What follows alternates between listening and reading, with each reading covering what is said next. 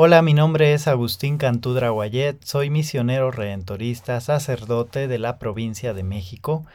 El día de hoy vamos a leer el Evangelio del miércoles de la primera semana del tiempo ordinario. Del Santo Evangelio según San Marcos. En aquel tiempo, al salir de la sinagoga, Jesús se fue inmediatamente a casa de Simón y de Andrés con Santiago y Juan. La suegra de Simón estaba en cama con fiebre, le hablaron enseguida de ella y él se acercó, la cogió de la mano y la levantó. La fiebre le desapareció y se puso a servirles. Al atardecer, cuando ya se había puesto el sol, le llevaron todos los enfermos y endemoniados. La población entera se agolpaba a la puerta. Él curó entonces a muchos enfermos de diversos males y expulsó a muchos demonios, pero a estos no les dejaba hablar, pues sabían quién era. Muy de madrugada antes del amanecer se levantó, salió, se fue a un lugar solitario y allí se puso a orar. Simón y sus compañeros fueron en su busca. Cuando lo encontraron le dijeron, Todos te buscan. Jesús le contestó, Vamos a otra parte, a los pueblos vecinos, para predicar también allí, pues para esto he venido. Y se fue a predicar en sus sinagogas por toda Galilea, expulsando los demonios. Palabra del Señor. Gloria a ti, Señor Jesús. Jesús, puente entre Dios y los seres humanos. Dios Hijo fue verdaderamente hombre en su paso entre nosotros.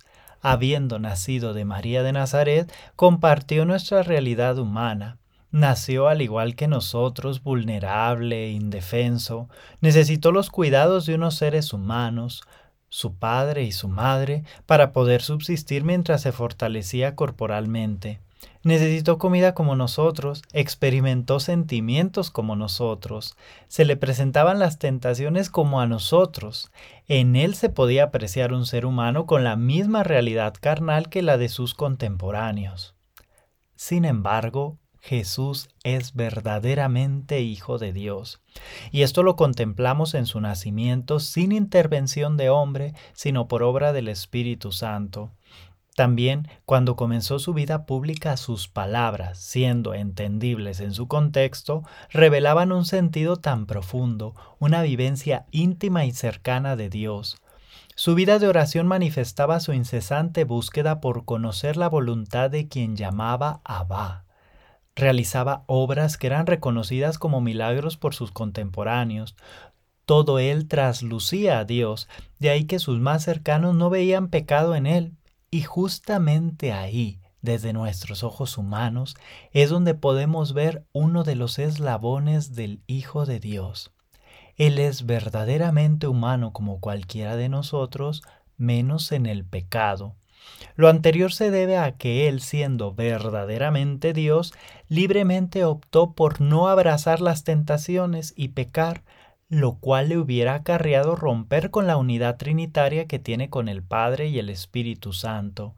Por tanto, Jesucristo, verdadero Dios y verdadero hombre, resulta ser el puente genuino entre Dios y los hombres. En Cristo podemos encontrar a aquel que se compadece de nuestras necesidades humanas, las comprende, las vivió, nació siendo pobre y murió sin nada en la cruz. Casi todos sus cercanos lo abandonaron en aquel momento infame de la cruz. Podemos acudir a Cristo y platicarles de nuestros sueños, por ejemplo. Él también soñó, soñó la liberación del pecado para su pueblo, y lloró al constatar que el plan de liberación de su Padre no era abrazado por la gran mayoría de sus contemporáneos. Durante su paso carnal, terrenal, se puede contemplar cómo se compadecía de aquellos que se acercaban a él buscando alivio. A muchos de ellos los curó. Sin embargo, los llamados milagros de Jesús resultan ser signos elocuentes de algo más grande, que el reino de Dios ha llegado entre nosotros, que la salvación que había ofrecido Dios desde siglos pasados hoy se veía cristalizada en Él, en el Hijo amado. Más que mostrarse como alguien que hace milagros, Jesús quiere mostrar la voluntad amorosa de Dios sobre su creación. Venimos de Dios, y aunque el pecado nos ha alejado de Dios, Dios tiene el poder de sanar todo, recrear todo, es decir, de reconducirnos a su seno de amor. Nada de lo que haga Jesús será fuera de la voluntad de su Padre.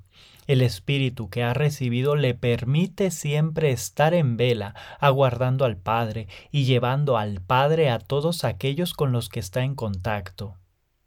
Para ti, para mí, Jesús desea lo mismo, nos quiere en el gozo del Padre, de ahí que Él sea nuestro puente idóneo con Dios.